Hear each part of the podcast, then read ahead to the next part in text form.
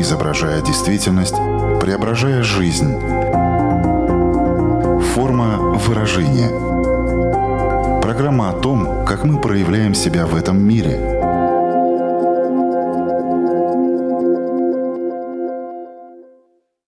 Здравствуйте, меня зовут Александра Плотникова. В эфире программа «Форма выражения». Приветствую слушателей Латвийского радио 4 и крупнейших платформ подкаста.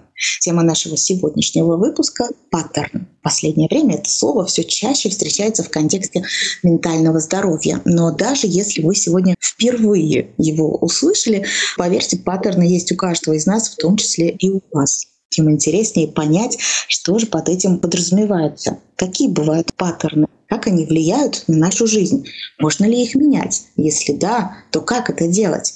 Погрузиться в мир паттернов нам поможет эксперт программы. Знакомьтесь, это психолог, нейропсихолог Светлана Лука. Здравствуйте.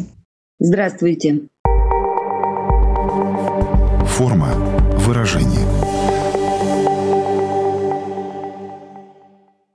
Ж, тема очень актуальная, но в то же время, я полагаю, для многих непонятная. С одной стороны, слово такое мы слышим, паттерны, но что оно из себя представляет, что оно в себя включает, все-таки многие, скорее всего, ответить не смогут. Светлана, ну вы точно сможете, поэтому мой первый вопрос, что такое паттерны? Слово паттерны на самом деле встречается достаточно часто и не только в психологии. Речь идет о устойчивом сочетании каких-то элементов. Но, конечно, мне соблазнительно поговорить о том, что мы в психологии понимаем под этим понятием. И это чаще всего устойчивое сочетание поведенческих реакций. Когда одно и то же поведение, например, как мы ведем себя в споре, если мы повышаем голос для того, чтобы нас собеседник лучше услышал, то мы начинаем активно жестикулировать, может быть, притопывать ногами. У нас появляется своеобразная мимика.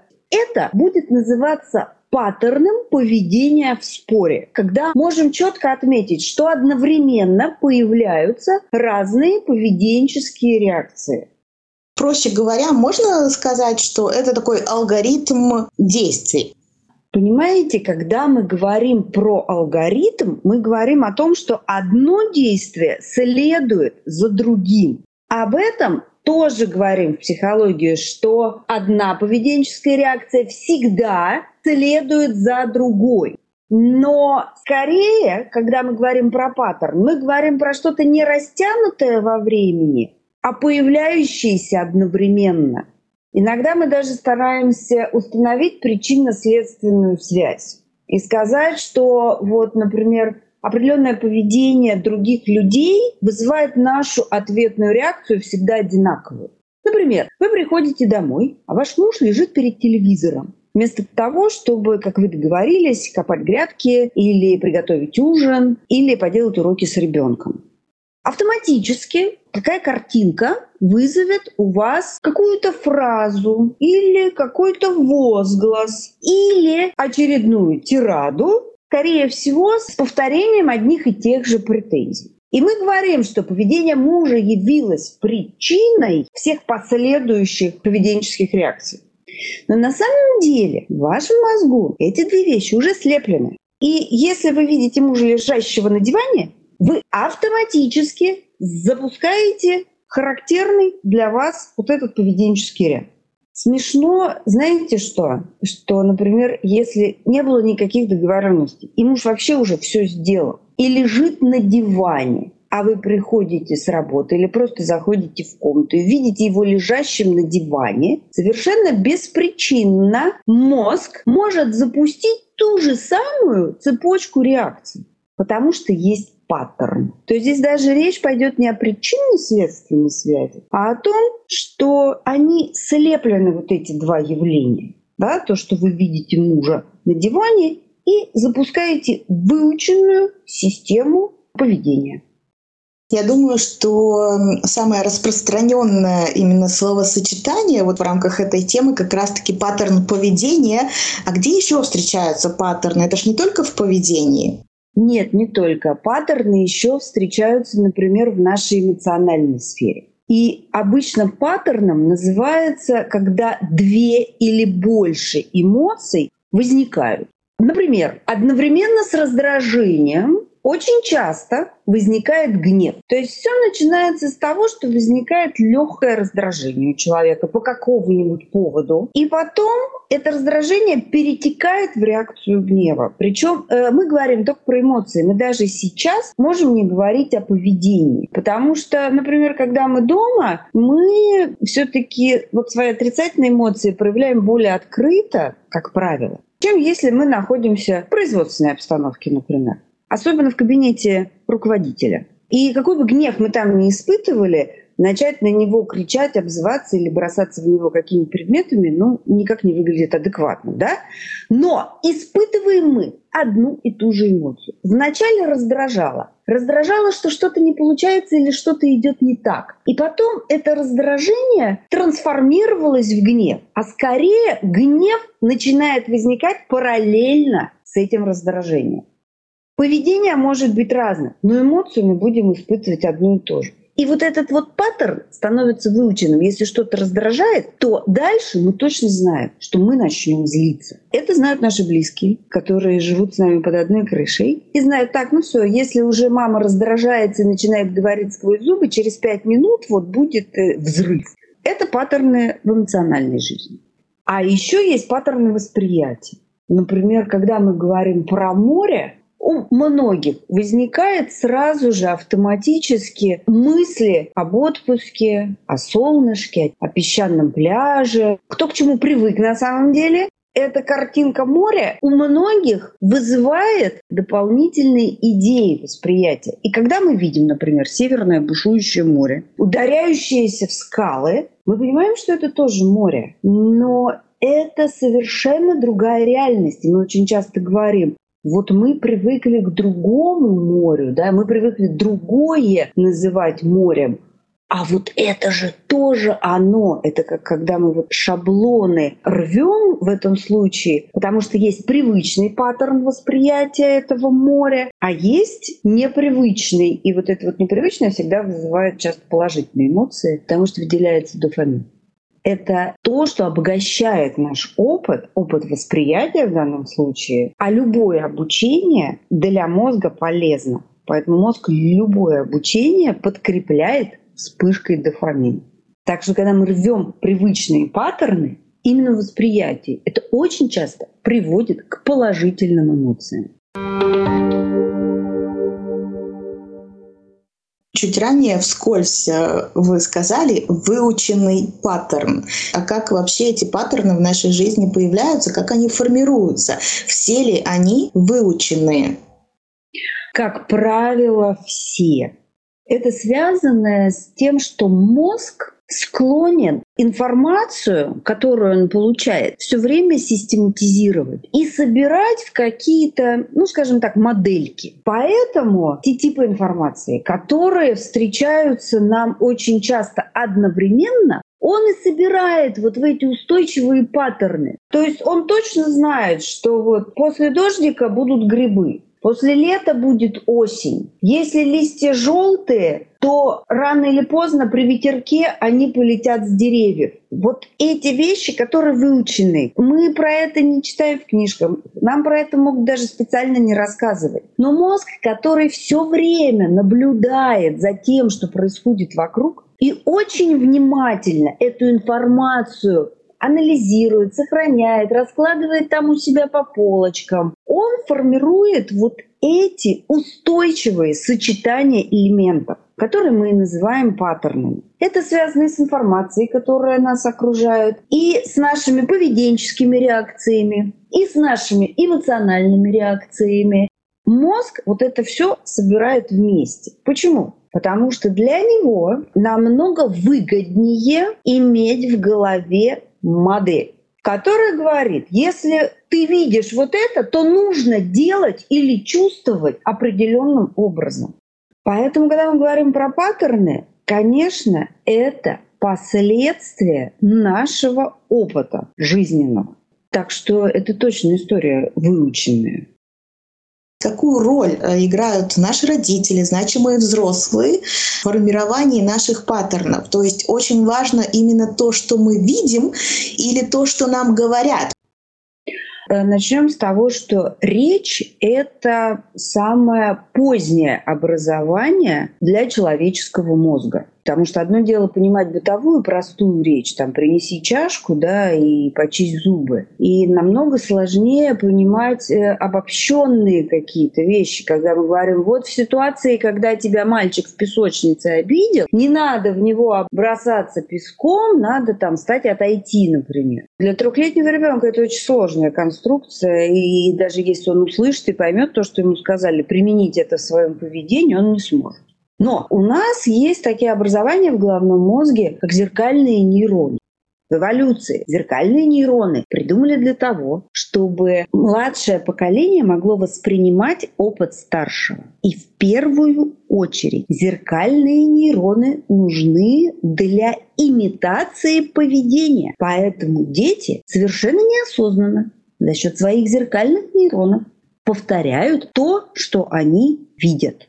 Поэтому говорить-то можно бесконечно долго. И применить к своему поведению то, что дети услышали, как правильно, они смогут ближе годам к шести, а до этого времени основным механизмом усвоения вообще опыта культурного будет имитация. Поэтому все, что дети видят, они повторяют. Все, что они слышат, они повторяют. И наблюдая за семьями, мы часто можем видеть, что дети копируют своих родителей. А родители, самое смешное, их за это ругают. Потому что, ну как же можно так говорить? Ну что за позы у тебя такие? Или что у тебя за мимика дурацкая? Но если поставить перед зеркалом родителя и ребенка, то будет очень понятно, где живет источник всего того нежелательного поведения. Поэтому мы очень часто говорим, если ты хочешь, чтобы твой ребенок стал лучше, сам стань лучше. Сам веди себя так, как ты ждешь от ребенка. Как те паттерны, которые у нас есть, влияют на качество нашей жизни и что делать э, с теми паттернами, которые нам реально мешают? Ну да, мы на самом деле в психологии почти никогда не говорим о тех паттернах, которые нам помогают. Например, это э, часто используют психологи в аутотренинге, когда говорят «представьте себя на берегу реки, легкий ветерок, шелестит листвой». И понеслась и понеслась для того, чтобы вызвать всем понятное состояние умиротворения. Очень часто инструкции звучат «а где вам хорошо? Представьте себя там». Это тоже паттерны. И это положительные паттерны, которые помогают справиться со стрессом, выйти из каких-то сложных жизненных ситуаций, увидеть новые решения и так далее. Так что положительные паттерны мы тоже используем. Но что делать с отрицательными, потому что они реально жить мешают. И очень часто мы себя находим где-то, знаете, уже когда совершили непоправимое. Уже наорали на ребенка, поругались с коллегами и так далее. Потом говорим, ну вот, это мои реакции. Почему же каждый раз вот так, когда я вижу не сделанную работу, я ничего не могу с собой поделать, а теперь мне нужно расхлебывать там последствия своего же поведения. Вот эти паттерны мешают жить. От них очень хочется избавиться. А избавиться от паттерна на самом деле не очень просто, потому что мозг э, штука очень консервативная. И он говорит так, мы вот уже вот такую систему сложили, она нормально работает, она реагирует на определенные стимулы во внешней среде, поэтому будет так. А наше сознание считает, что это неэффективно. И в этом случае этот паттерн надо разорвать. Устойчивое сочетание элементов должно перестать быть устойчивым. Эта работа не самая простая, потому что мозг очень хитрый, и он будет все время находить лазейку, чтобы запустить патологический, как мы часто говорим, поведенческий паттерн. Первый шаг, который всегда приходится делать на пути к разрыву вообще любой цепочки и любой системы, это осознание. Это называние каждого элемента и возможный поиск причин почему эти элементы в нашем мозгу склеились. Иногда эти причины могут быть обусловлены вообще, опять же, нашим детским опытом. То есть, когда мы часто находим причину, откуда вот это все склеилось, или где это было эффективным, вот это сочетание элементов, нам дальше очень просто его рассыпать и объяснить мозгу, что на самом деле это неэффективно. Но пока мы этого не осознаем, а каждый раз себя находим где-то уже в результате наших поведенческих реакций, вот пока мы не препарируем полностью ситуацию, мы так и будем себя находить в этом самом конце, потому что добровольно мозг никакие паттерны рвать не будет. Как отследить э, то, что является первой причиной, как ее вообще найти, а потом осознать, что это именно она? Слушайте, ну на самом деле все очень просто. Последняя ситуация, которая произошла с вами, которую вы еще помните, как она началась, как она закончилась, мы восстанавливаем всю цепочку событий. Причем, что важно, мы восстанавливаем желательно на всех трех уровнях. На первом уровне на уровне поведения, когда мы описываем, начиная с того, что я вошел в помещение, ну и заканчивая всем тем, чем закончилось. На втором уровне эмоциональном, когда мы говорим, я зашел в таком настроении, а потом увидев вот это, я почувствовал вот это, а теперь раздражение, а потом гнев. Гнев настолько зашкалил, что нужно было куда-то вот это все деть и так далее. То есть мы просто прописываем все эмоции и совмещаем их с тем поведением, которое мы демонстрировали.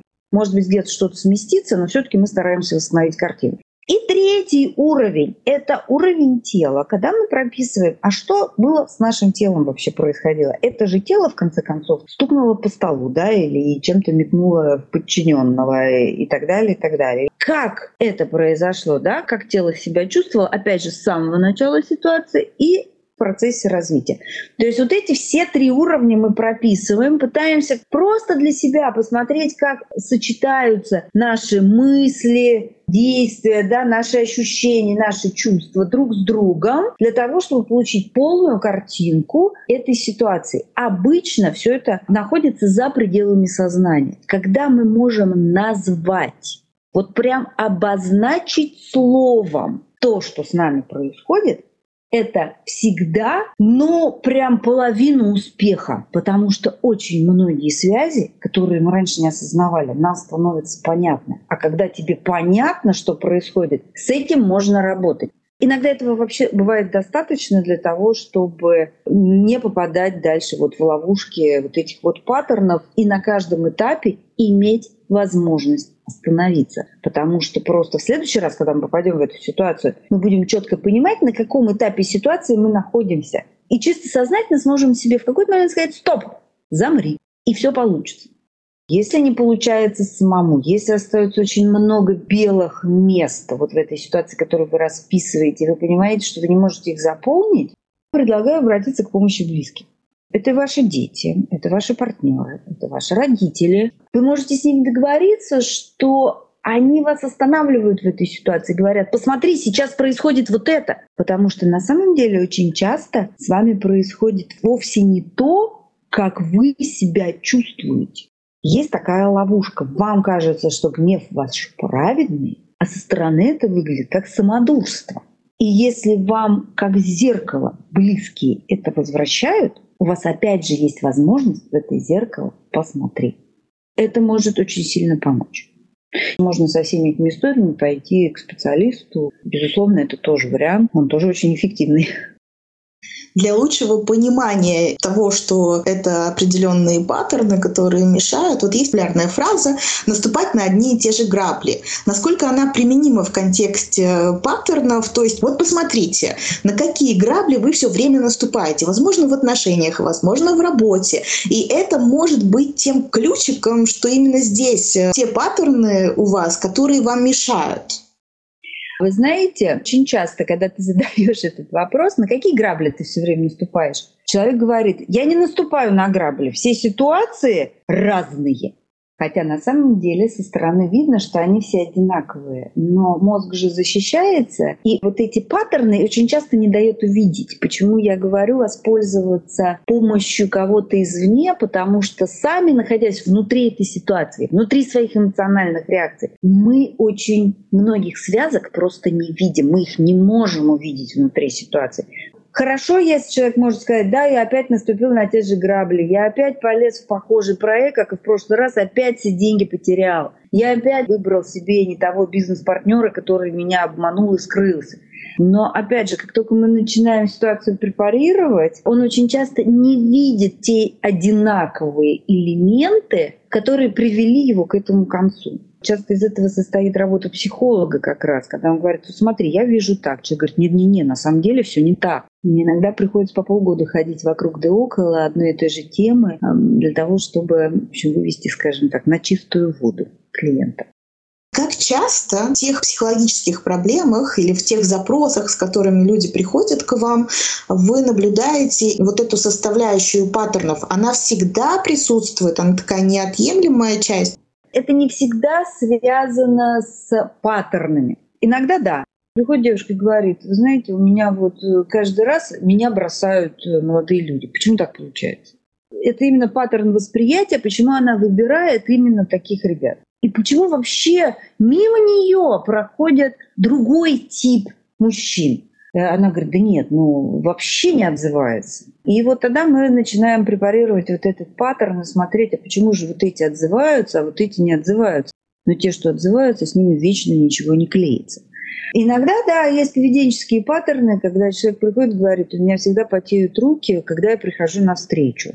Ну а мы с вами знаем, что любое рукопожатие, да, это такое действие, которое оставляет впечатление о человеке это не всегда комфортно, люди из-за этого нервничают больше, руки потеют еще больше. Тогда, да, тоже мы стараемся разорвать вот, вот эту вот вегетативную реакцию, оторвать от ситуации, да, для того, чтобы не было этих эффектов. Но иногда а, люди приходят совершенно с другими историями, которые связаны с теми эмоциями, которые они не осознают, или, например, травмирующими воспоминаниями детства – и тогда паттерн становится вторичной историей, да, и мы вначале все-таки разбираемся с событиями вот этой вот истории человека, и потом уже приходим к тем патологическим паттернам реагирования, да, или поведения, которые мешают.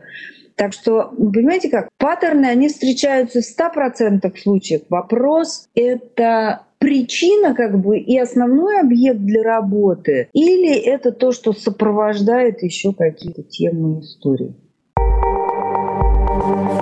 Форма выражения.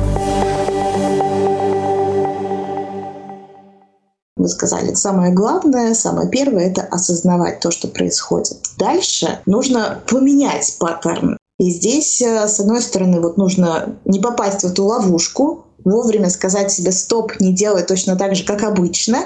Но это тоже такая очень трудная история все-таки. Вот как себя удержать, потому что там же до автоматизма порой это уже доходит. Ты много лет жил по такому принципу, по такому паттерну. Как же его поменять? Сколько мозгу вот нужно времени для того, чтобы он усвоил эту новую информацию и помог нам вести себя иначе? Обычно говорят про период времени от трех недель. Причем эти три недели на самом деле обусловлены совершенно понятным органическим процессом внутри мозга. Любое наше поведение, любое, обеспечивается нейросетью. Это огромное количество нервных клеток, связанных между собой отростками, и через эти отростки информация внутри этих клеток передается по-простому. Так вот, для того, чтобы выработать новый поведенческий навык, должны вырасти, физически вырасти новые отростки, которые будут соединять определенные нервные клетки внутри мозга, обеспечивая вот это поведение. Поэтому примерно 21 день, ну от 14 до 21 уходит на то, чтобы чисто физически вот эти вот отростки выросли. Но никуда не деваются старые нейросети. Другой вопрос, что как только новые отростки проросли, мы берем еще какое-то время на то, чтобы сделать именно вот эти поведенческие реакции, которые мы сейчас вырастили основными, чтобы сделать их автоматическими, чтобы мозг вначале бежал именно вот по этой нейросети, запускал ее. А на это уйдет еще, наверное, до трех месяцев. Да? То есть получается, что на круг 3-4 месяца уйдет на то, чтобы вот это новое поведение стало привычкой.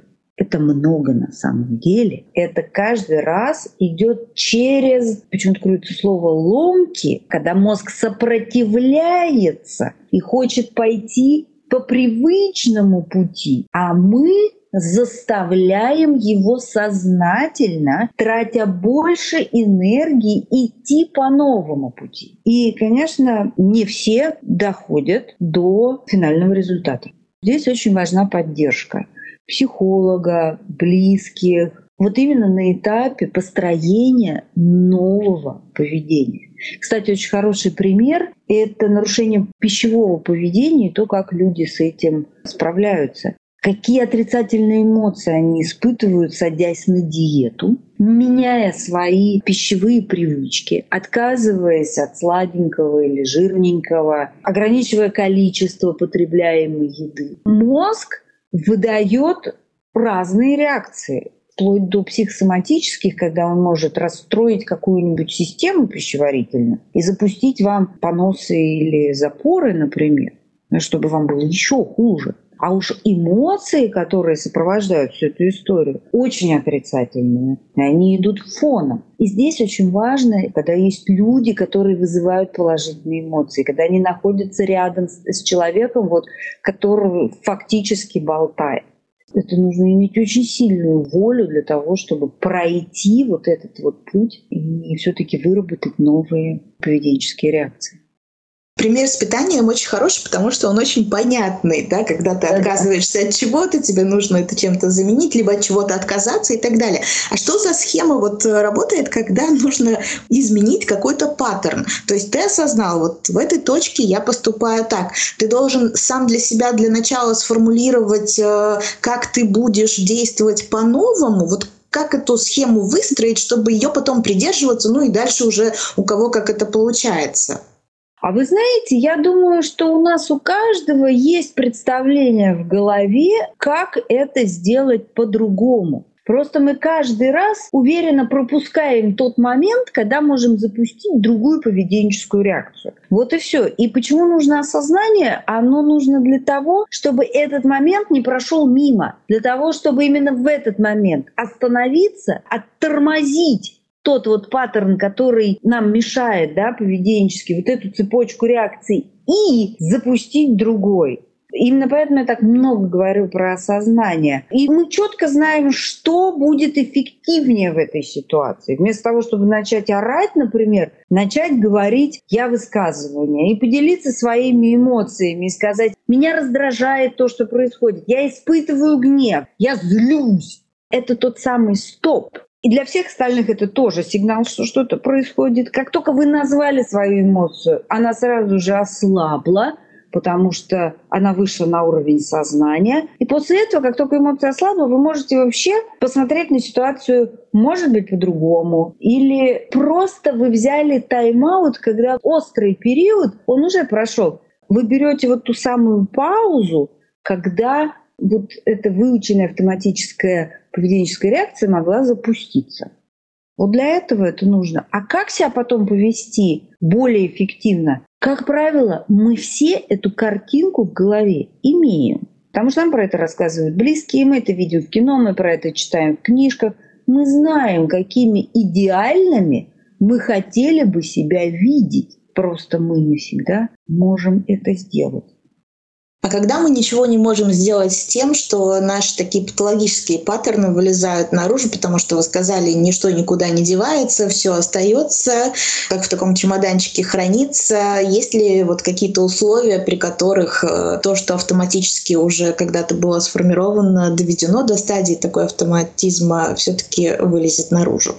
Да, вы правы. Действительно, более ранние паттерны, которые образовались у нас просто на более ранних этапах нашей жизни, они а, будут более устойчивы. Это закон мозга. Все, что сформировано позже, раньше рассыпается. Поэтому, когда мы теряем сознательный контроль над своим поведением, вот они и вылезают, вот эти вот архаичные цепочки поведенческие. Когда это происходит?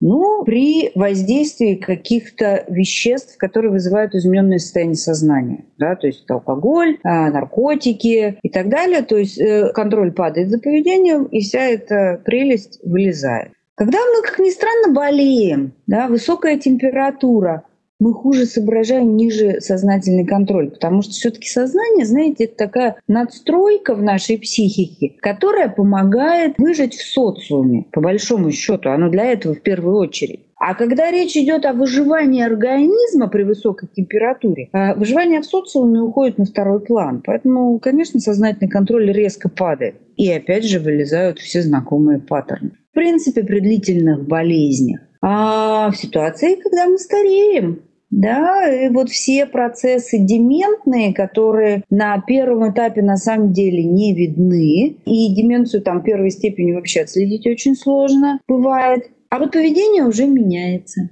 И вдруг мы видим, что человек меняется, и чаще испытывает там, например, отрицательные эмоции, и милая, улыбчивая бабулечка превращается, в общем-то, в бабу-ягу временами. А что это все происходит?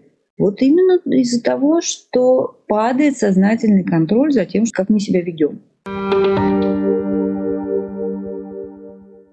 Очень много интересной информации сегодня прозвучало, но у нас еще есть такая рубрика «Домашнее задание». Какое домашнее задание мы могли бы дать в рамках обсуждаемой сегодня темы? Вы знаете, я бы далеко ходить не стала и предложила бы вам, первое, выписать себе прямо на бумажку один, два или три паттерна, которые мешают вам. Те самые ситуации, когда мы находим себя уже в результате содеянного. То, что вызывает у вас вину, и потом ночью приходит к вам и стучит в голову, и говорит, ты плохо поступил. То, что, может быть, приводило к каким-то нежелательным вообще последствиям в вашей судьбе. Выпишите себе вот эти вот э, ситуации, которые вам мешают и попробуйте выстроить хотя бы на одном уровне вот эту цепочку, что было в самом начале ситуации, и почему или что привело вас к тому результату, который вам не нравится. И посмотрите, насколько эта цепочка вообще для вас характерна, универсальна, и в каких еще ситуациях она у вас проявляется. Это такое путешествие вглубь себя — Кажется, что оно очень простое, но на самом деле, знаете, самые простые задания от психологов, которые к вам поступают, дают вам самые неожиданные результаты. Попробуйте это сделать. Э, я думаю, что это прям очень сильно откроет для вас поле для самоанализа и для изменения себя в лучшую сторону. В любом случае, дальше уже все зависит, конечно же, от вас, дорогие слушатели, что вы с этим сделаете, воспользуетесь или нет. Но путешествие обещает быть очень увлекательным, потому что тот чемоданчик, который мы сегодня на протяжении всей беседы собирали, указывает на то, что очень много новых открытий можно совершить и улучшить качество своей жизни. А ведь именно к этому мы и стремимся. И главное, что эта тема касается каждого из нас. Вот такое стопроцентное попадание просто нужно проанализировать, э, где вот чаще что-то не получается или где наоборот вам помогает какой-то паттерн, потому что не всегда это со знаком минус, просто мы больше посвятили этому внимания, чтобы вы получили информацию, как это можно исправить. Большое вам спасибо, Светлана, за этот разговор. Напомню всем, что сегодня вместе с нами была психолог, нейропсихолог Светлана Лука. Резюмируя все то, что мы сегодня обсуждали, хочется ли вам еще какую-то мысль подчеркнуть или просто что-то пожелать нашим слушателям? Ну, вначале я хочу, Александр, вас поблагодарить за интересную беседу и за возможность вообще самой погрузиться э, в эту историю. Вы знаете, все, что с нами происходит, подвержено нашему контролю и изменению. Главное не бояться этого делать и почувствовать себя хозяином своей судьбы, своего будущего и своего психологического комфорта, к которому на самом деле мы всю жизнь и стремимся это можно поменять. Вот на этой фразе мы сегодня и поставим точку в нашей беседе. Мне кажется, она очень жизнеутверждающая. И именно с этой фразы мы отпускаем вас в большой э, мир. Пускай у вас все получится. Главное — захотеть что-то поменять. На этом я, Александра Плотникова, прощаюсь с вами ровно на одну неделю, чтобы встретиться вновь на радиоволнах или на крупнейших платформах подкастов Apple, Google, Spotify. Выбирайте место встречи. Буду вас там ждать. Хорошей вам недели. Пока-пока. Отражая время, изображая действительность, преображая жизнь. Форма выражения. Программа о том, как мы проявляем себя в этом мире –